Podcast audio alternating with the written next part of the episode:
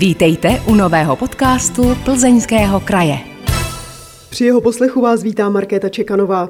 Dnes bude řeč o našich nejbližších příbuzných, o šimpanzech a nejenom o nich. K protějšímu mikrofonu totiž usedla ošetřovatelka primátů z Plzeňské zoo Monika Nováková. Dobrý den. Dobrý den. My jsme se tady před začátkem bavili o tom, jestli vás mám uvádět jako ošetřovatelku nebo chovatelku. Je v tom rozdíl? Tak teď jsou takový populární uh, názvy chovatele uh, zvířat uh, a my jsme se k ním, k tady tomu názvu začali trošku víc totožňovat, protože my ty zvířata chováme, staráme se o ně, množíme je a uh, takže teď, teď víc používáme název chovatele zvířat. Vy jste mi tady přinesla fotografie vašich svěřenců. Proč nejsou s autogramem? Eh, protože ten autogram úplně nevoní. Šimpanzi se podepisují vlastně vlastním trusem, takže eh, bychom asi tady nebyli úplně v příjemné situaci. Oni dokážou něco, co se dá označit za podpis opravdu? Uh, oni ve volné přírodě, tak vlastně to teritorium si označují trusem, že nalepí vlastně na ty kmeny a uh, ta ostatní nebo ty ostatní šimpanzi, když jdou okolo, tak cítí, uh, že to území uh, je už jiný skupiny a vlastně uh, nejde dál. Takže to je vlastně takový jejich podpis, kterým se podepisují na kmeny. Co je u šimpanzů v plzeňské zoo teď aktuálně nového? No, u nás je nového eh, to, že už se rok snažíme eh, do skupiny zapojit novýho samce.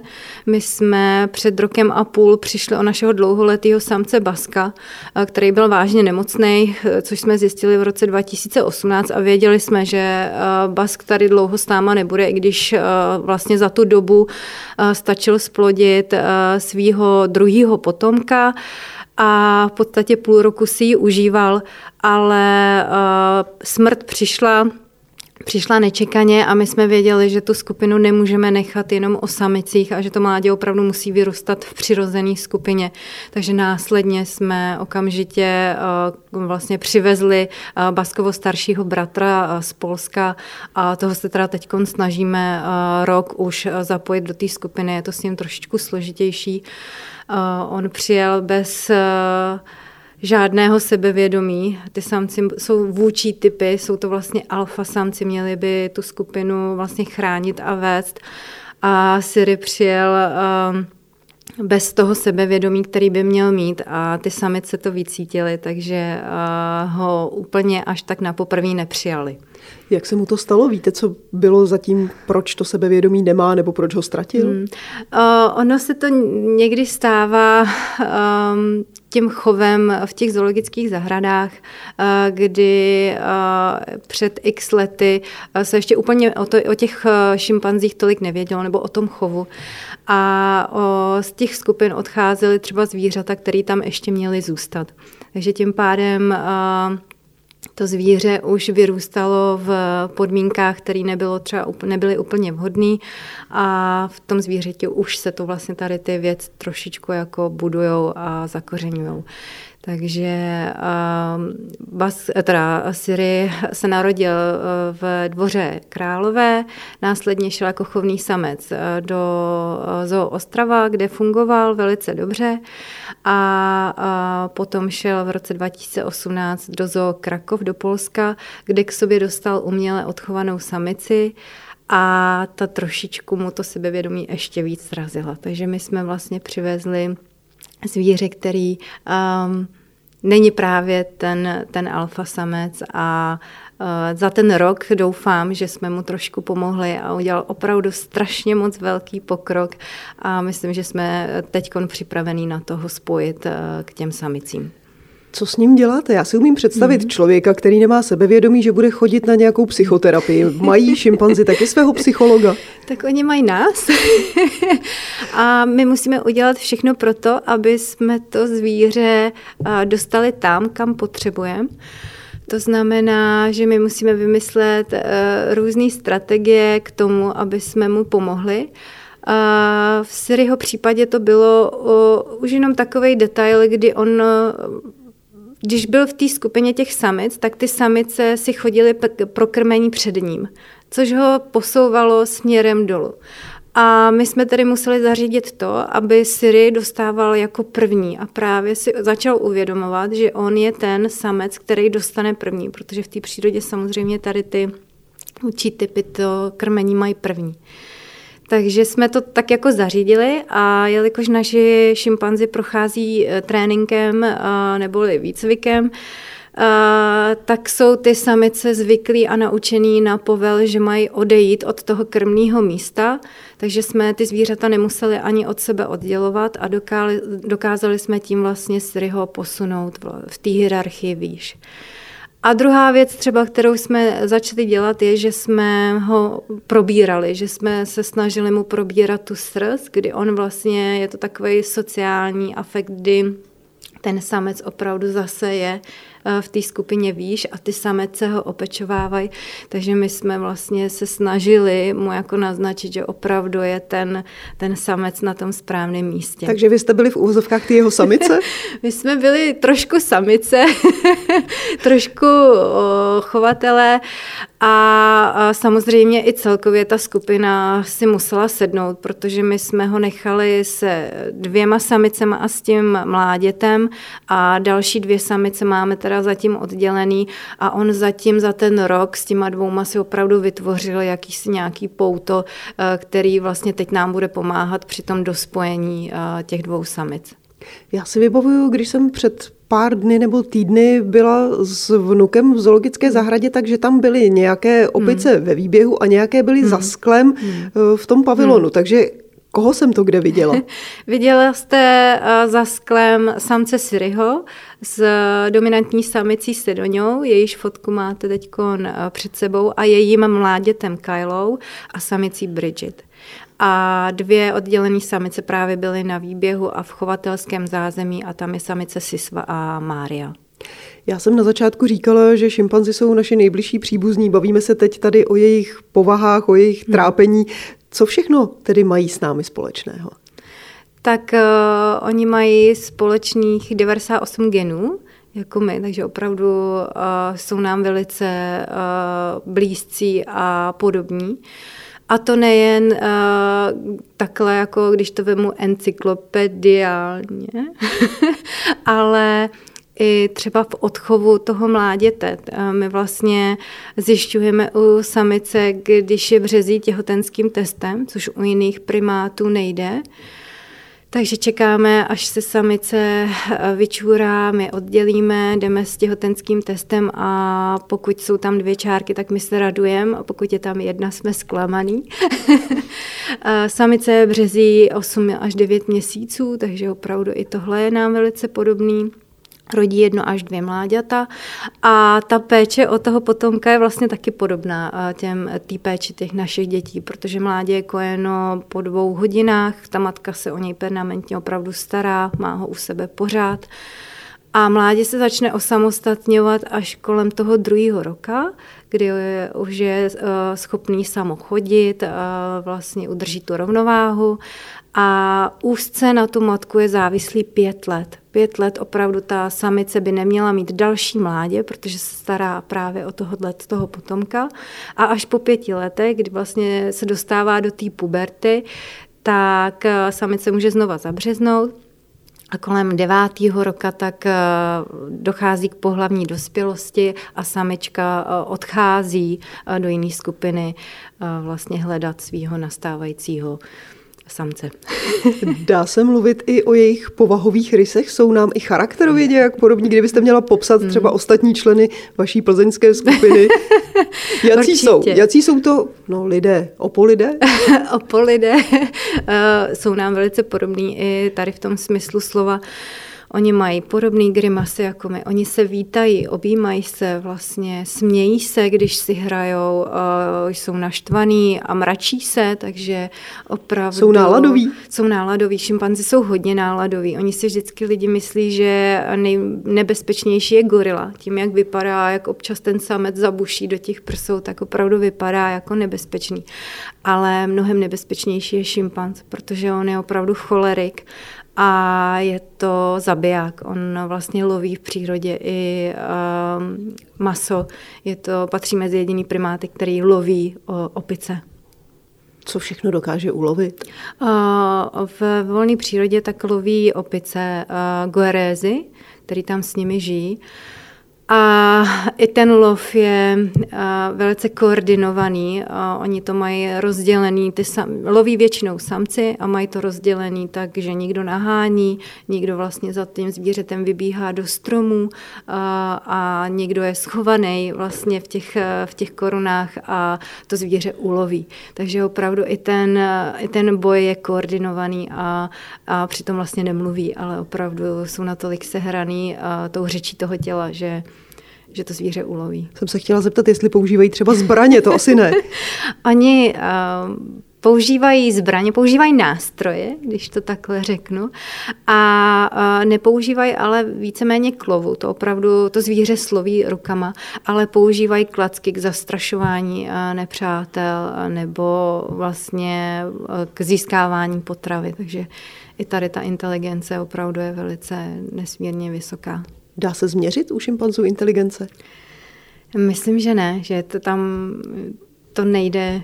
Asi klasickým dělat. ravenovým testem byste to nedali, ale jestli existují nějaké metody. Nevím o nich, nevím úplně o nich. Eh, Zajímalo by... by vás to? No určitě, ale nevím, eh, jestli bych se nedozvěděla.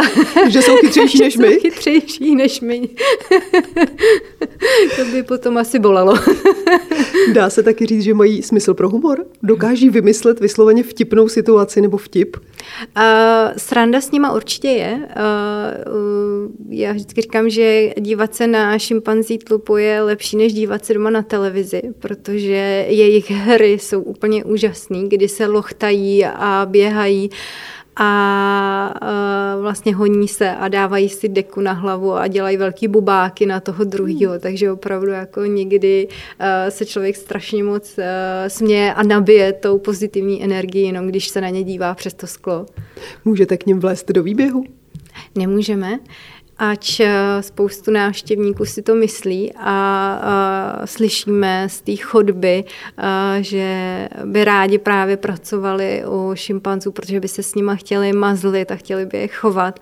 A my vždycky se snažíme jim to jako vysvětlit, že opravdu nechodíme.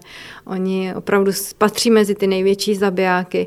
A už jenom to, když vlastně ráno vejdeme do té expozice, tak neneseme zodpovědnost jenom za ty zvířata, ale už opravdu i za ty návštěvníky návštěvníky, protože eh, to zvíře eh, má sílu minimálně dvou dospělých chlapů a eh, má opravdu silný zkus té čelisti a sílu v těch pažích, takže opravdu k ním nechodíme. Byť s nima pracujeme, ale vždycky přes tu mříž. Posloucháte podcast Plzeňského kraje. Tentokrát s Monikou Novákovou, ošetřovatelkou primátů z Plzeňské zoo. Jaké pocity zažívá ošetřovatel nebo chovatel, chcete-li, když se jeho zvířeti rodí mládě? Pocity eh, jsou strašně eh, silný a strašně krásný. My jsme si to zažili 1.1.2020 eh, 2020 s malou samicí Kylou, která se nám narodila. A já jsem na malou Kylu čekala dlouhých 18 let, než se, než se narodila.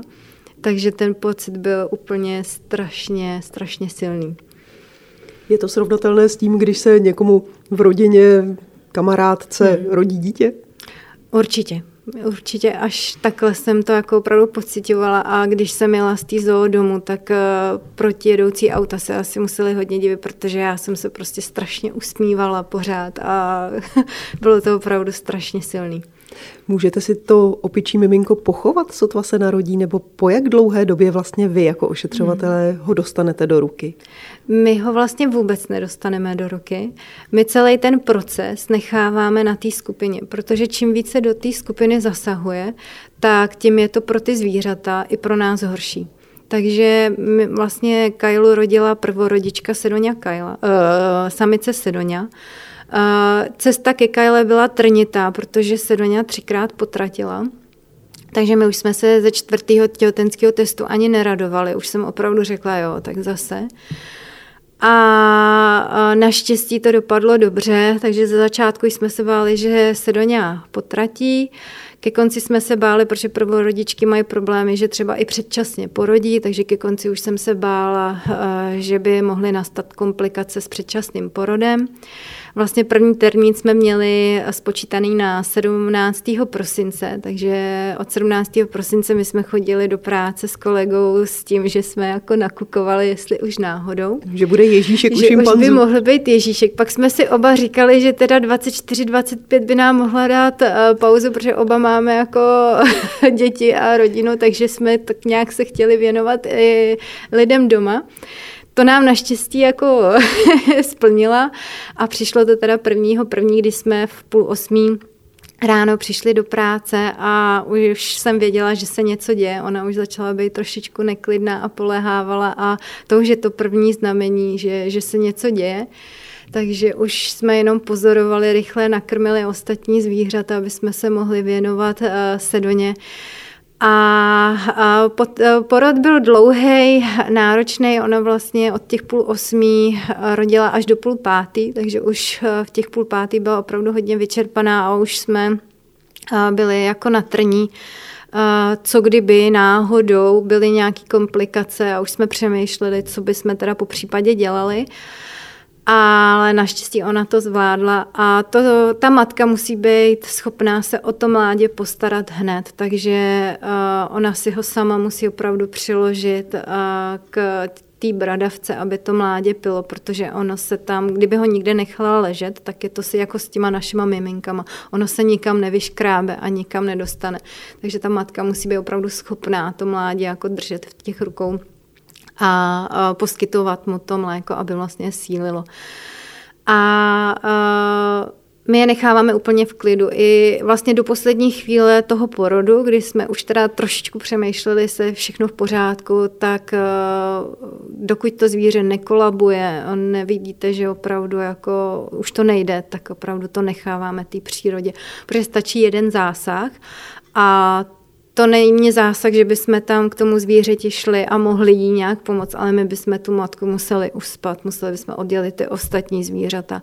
A ta matka už potom, když se probudí vlastně, tak uh, ta má takový jako prázdno. Ona vlastně neví, uh, co se v tu chvíli stalo a jsou potom další problémy při odchovu těch dalších mláďat. Je to strašně křehký let tady to.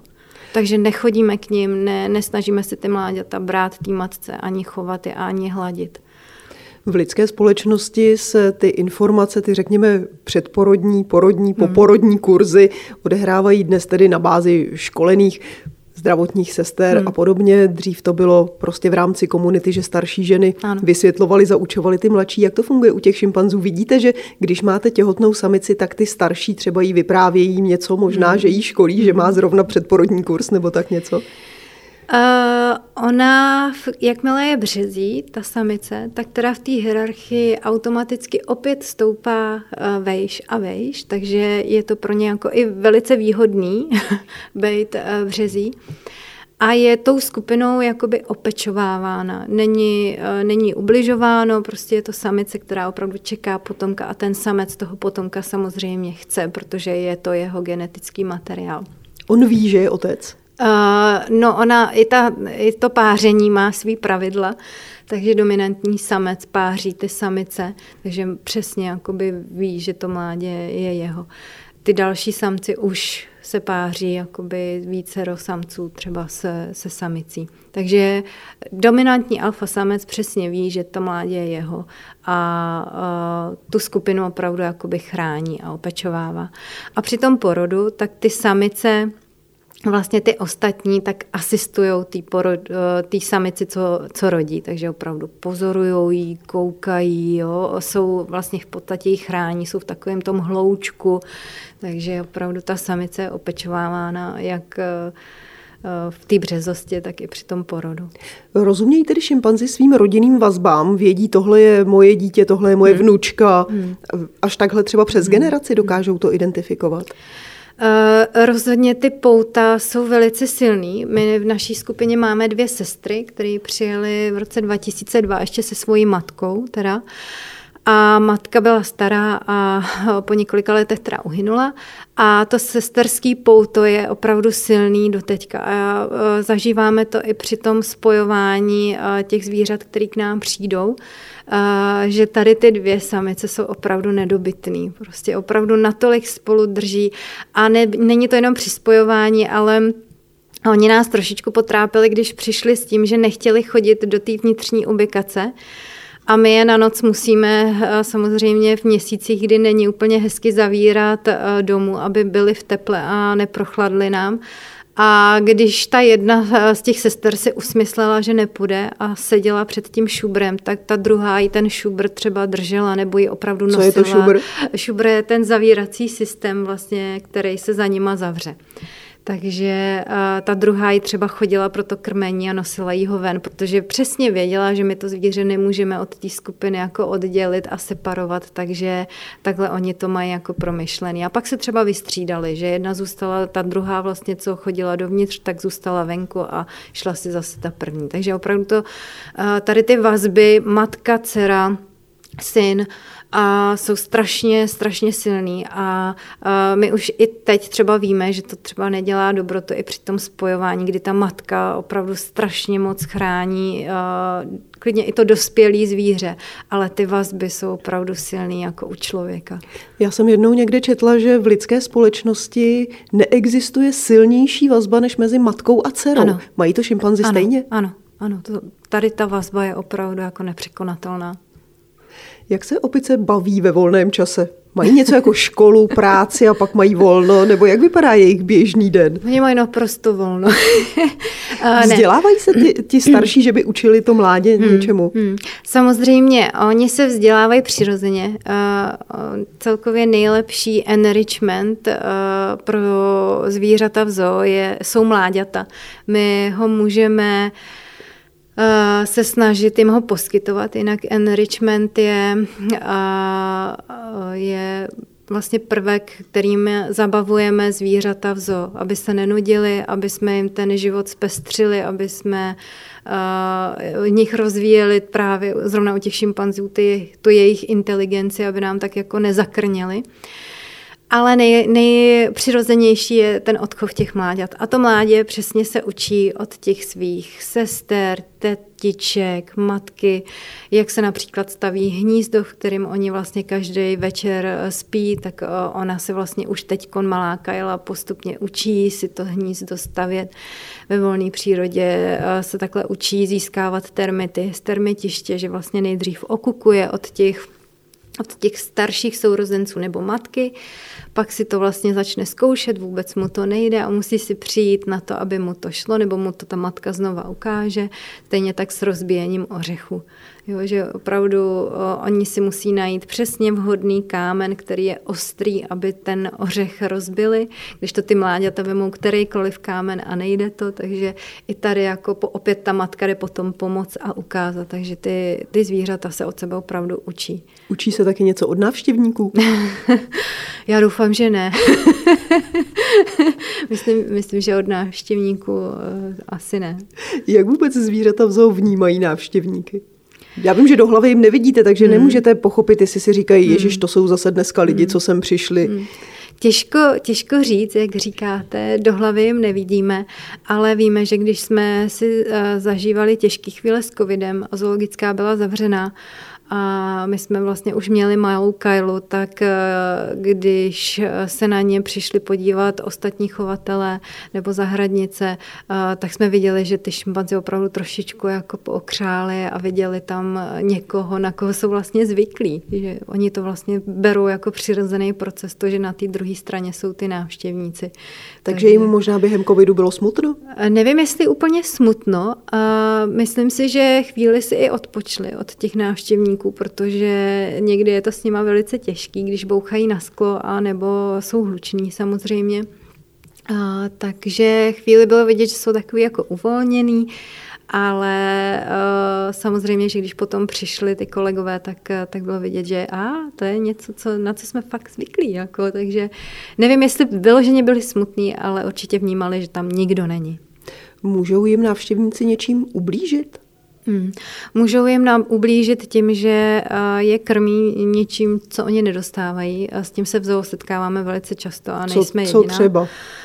My jsme do poslední chvíle, nebo do nedávna měli problém třeba s ostrovem Lemuru, což jsou teda poloopice, nejsou to šimpanzy, ale mohli chodit kontaktně k těm návštěvníkům a tam to bylo opravdu velké zlo. Tam se muselo zasáhnout, takže teď eh, nyní už vlastně návštěvníci se k něm nedostanou. Ale u šimpanzů se nám stává, že přehazují jabka nebo různé tady potraviny. Takže... Jak tedy vypadá standardní jídelníček vašich šimpanzů? No, lidi mají eh, opice celkově, když budu takhle mluvit, eh, spojený s banánem, protože oni všude vystupují s banánama. Tak my jsme jako hodně přísní v naší zoo.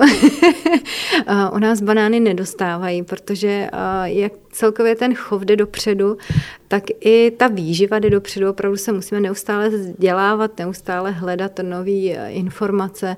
A my jsme zjistili, že eh, ve volné přírodě oni se ovocem eh, živí, mají ho velice rádi, ale to ovoce je vlastně nedozrálý a je úplně jiný, než máme my. A co se týče množství sacharidů, tak ono se, jejich ovoce rovná naší zelenině. Takže mm, naši šimpanzi jsou eh, téměř na zelenině a to ovoce dostává jenom jako zpestření. Co jim nejvíc chutná? No nejvíc by jim chutnal ten banán. banán a hrozno, hroznové víno, který dostávali teda před 20 lety, takže možná se jim potom zasteskne, ale milují třeba cibuli, porek, eh, papriku, rajče, to je opravdu jako věc, kterou oni milují, pak vlastně kořenová zelenina. Jste říkala, že ve volné přírodě i loví jiné opice, mm. takže maso taky mm. dostávají? Dostávají jednou týdně a dostávají buď hovězí maso nebo kuřecí. A co když jsou třeba Vánoce? Když jsou Kapr se salátem to nebude, předpokládám.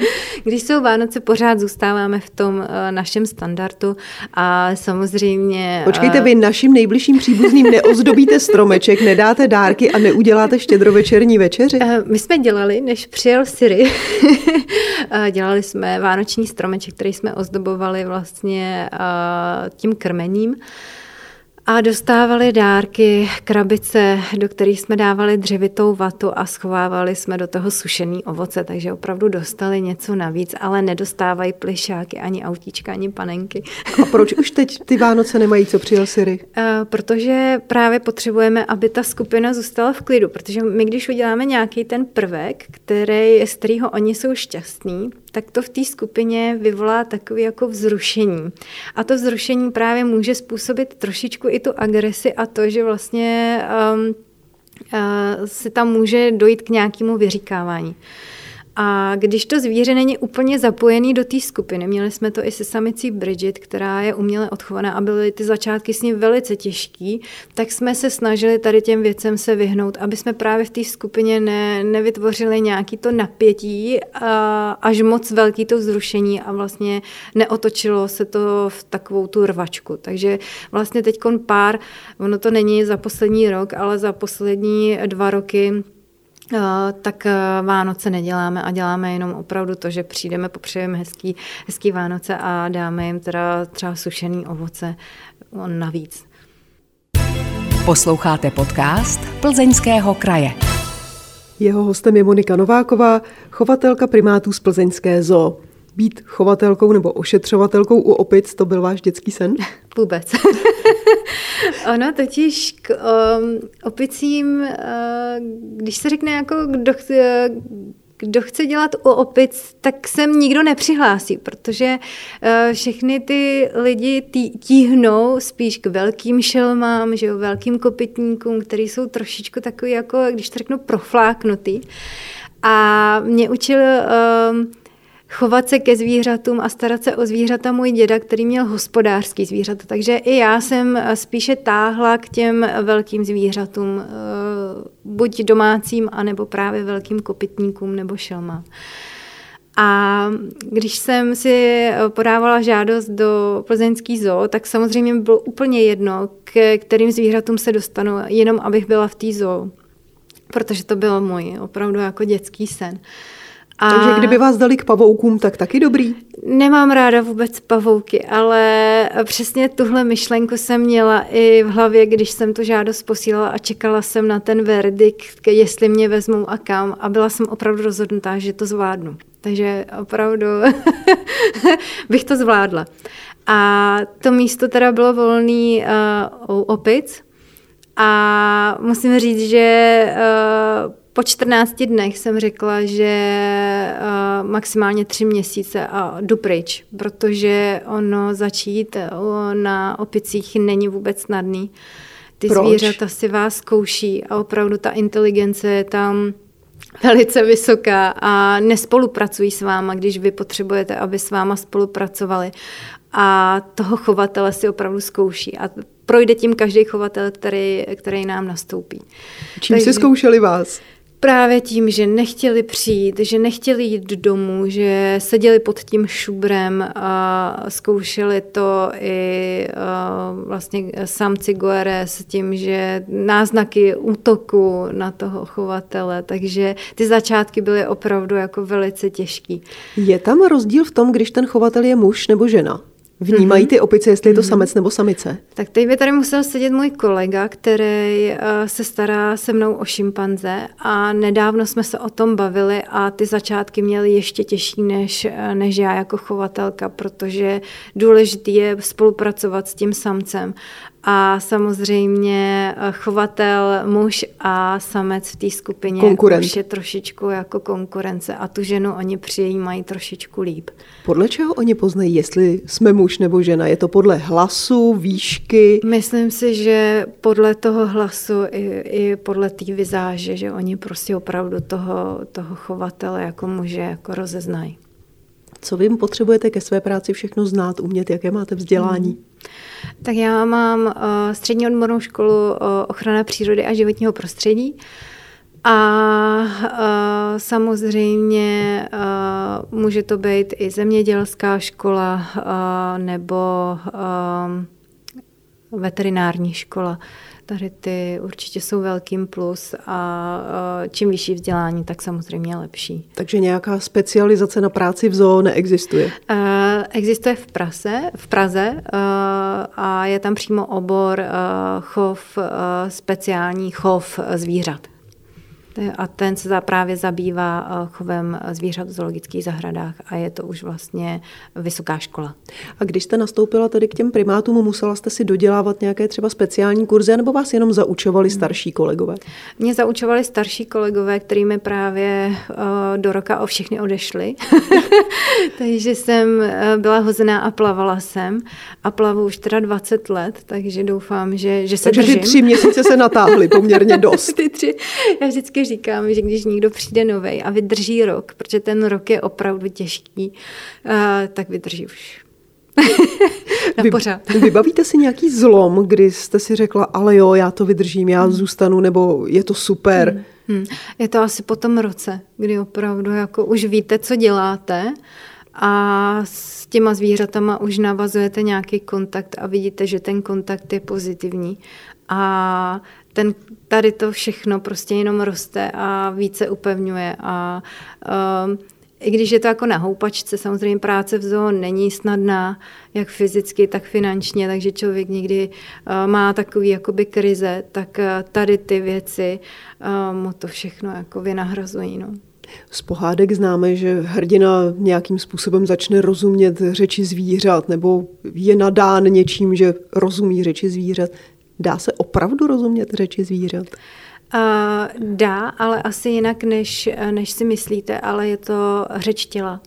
My musíme přesně znát, uh, když právě třeba teď spojujeme, tak musíme znát tu řeč těla, protože to, co pro návštěvníka třeba vypadá, že je hra, nebo že to je stranda a směje se tomu, tak my už přesně víme, že třeba jde do tujího. A naopak, když návštěvník vidí, jak oni se perou nebo si něco vyříkávají, tak my přesně vidíme ty signály, kdy už si říkáme, pohodě, je to v pohodě, je to dobrý, jako už, už je to vyříkaný, už, už je to dobrý. Opice ale mají i verbální projev. Dá se téhle řeči nějak rozumět těm jejich, řekněme, skřekům? Taky, taky. Určitě poznáte, eh, když to zvíře se bojí, když se lekne, prostě tak jako vlastně vyštěkne, eh, nebo když se právě, když má radost, když nás vidí a jdeme s tím krmení, tak oni vlastně pochrochtávají, takže víme, že jsou úplně jako nadšený z toho, že už jdeme a že jsou jako rádi a začnou se mezi sebou právě objímat. Víme, když křičí, když se bojí, když právě při tom spojování, tak když křičí a mají vlastně ten šklep toho, když se bojí, tak, tak to taky poznáte. Vy jste to už zmiňovala několikrát během toho našeho povídání, že zvířata ze zoologických zahrad putují ze zahrady do zahrady, hmm. ze státu do státu. Hmm. Odráží se v tom jejich verbálním projevu i jazyk, jakým na ně mluvili jejich ano. ošetřovatele? Ano. Tady ta bariéra je kolikrát jako hodně, hodně velká, než tyto zvíře zvykne na, na náš vlastně uh, jazyk. Takže my jsme vlastně měli v naší skupině jedinýho Čecha a to byl Bask a vlastně Siri, který se ale prošel Polskem.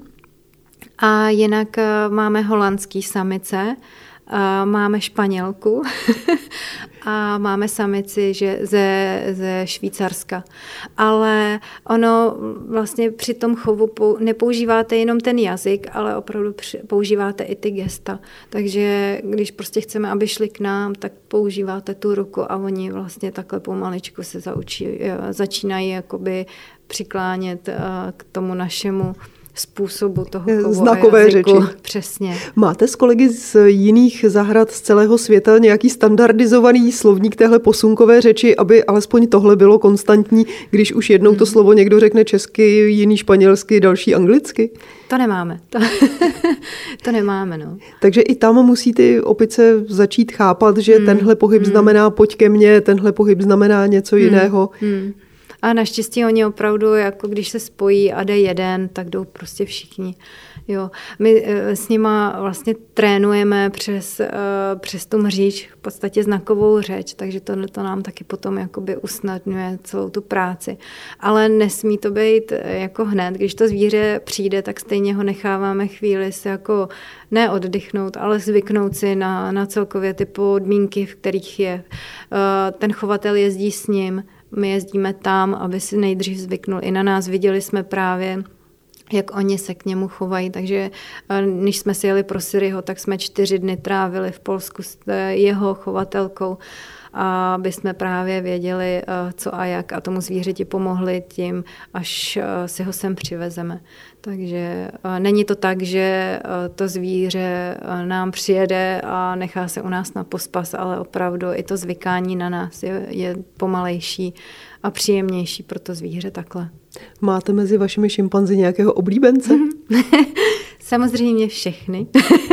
Dobře, Kdyby náhodou mě slyšel. jednoho. Ale uh, mám strašně moc ráda uh, samici Máry. A uh, velice důležitý pro mě byl samec Bas, který teda uhynul. A byla jsem uh, při jeho smrti, byl to strašně opět silný zážitek pro mě, uh, byť smutný, tak jsem vlastně děkovala, že, že jsem u toho jeho posledního výdechu mohla být, protože to bylo zvíře, který už v zoo bylo, když já jsem nastupovala a v podstatě to byl můj učitel tady té řeči těch zvířat a celkového toho chovu těch šimpanzů, takže to byl opravdu velice silný zážitek. Ale uh, v roce 2016 přijela samice Mária, a ten vztah s ní díky tomu tréninku, kterým ona teď prochází, nebo od té doby, co přišla, prochází, tak se strašně upevnil vztah mezi náma a strašně ráda s ní spolupracuju a pracuju. Dovedete si představit, že by vaše opice byly vypuštěny do volné přírody? Dokázaly by tam přežít? Hmm. Já bych jim to strašně moc přála, ale nejde to. Opravdu. Um, ta zpětná vazba do toho volného a přirozeného prostředí tady těch zvířat, co se na, narodili v zoo, prostě už není podle mě úplně možná a ty zvířata by víc strádali, než byli šťastní. Co by jim tam dělalo asi největší starosti? Co by je nejvíc ohrožovalo? Já myslím, že všechno, i ten v podstatě i třeba ten prostor, protože oni už se narodili někde, kde to znají takhle, uh, neumí, nebo i ty zvířata v té zoologické zahradě prostě, ať chceme nebo nechceme, prochází určitou domestikací. Prostě tak to je, i když se tomu bráníme a právě nechodíme k ním, nehladíme je, jo, opravdu snažíme se, aby ta skupina byla přirozená, aby fungovala přirozeně, aby uh, se i přirozeně rozvíjela a právě nezakrněla, ale oni už prostě nejsou schopní uh, se chovat tak, aby přežili, podle mě.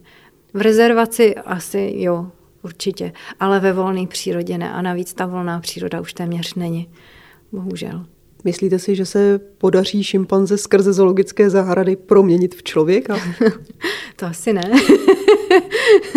to asi ne. Myslím si, že šimpanz zůstane šimpanzem a, a člověk člověkem. To je krásný závěr našeho povídání. Hostem podcastu Plzeňského kraje byla tentokrát Monika Nováková, chovatelka primátů z Plzeňské zoo. Já vám moc děkuji, že jste přišla, že jste takhle báječně povídala o svých svěřencích, dá se říct. Dá se říct, říkám to taky. Takže děkuji a těším se zase někdy na viděnou. Moc krát děkuji za pozvání, naschledanou. Vážení posluchači, pokud máte ve svém okolí někoho podobně zajímavého, koho bychom měli pozvat jako hosta do podcastu, dejte nám o něm vědět. Na e-maily na adrese podcasty zavináč plzeňský kraj.cz se těší Markéta Čekanová. Díky za to, že jste poslouchali tento podcast. Připomínáme, že všechny podcasty Plzeňského kraje najdete také na stránkách Plzeňského kraje www.plzeňský-kraj.cz, na krajském Facebooku, YouTube nebo v Spotify, Apple podcastech a podcastech Google. Aby vám neutekly další díly, nezapomeňte nás sledovat nebo si přihlásit odběr, ať už nás sledujete nebo posloucháte kdekoliv. Těšíme se v příštím dílu naslyšenou.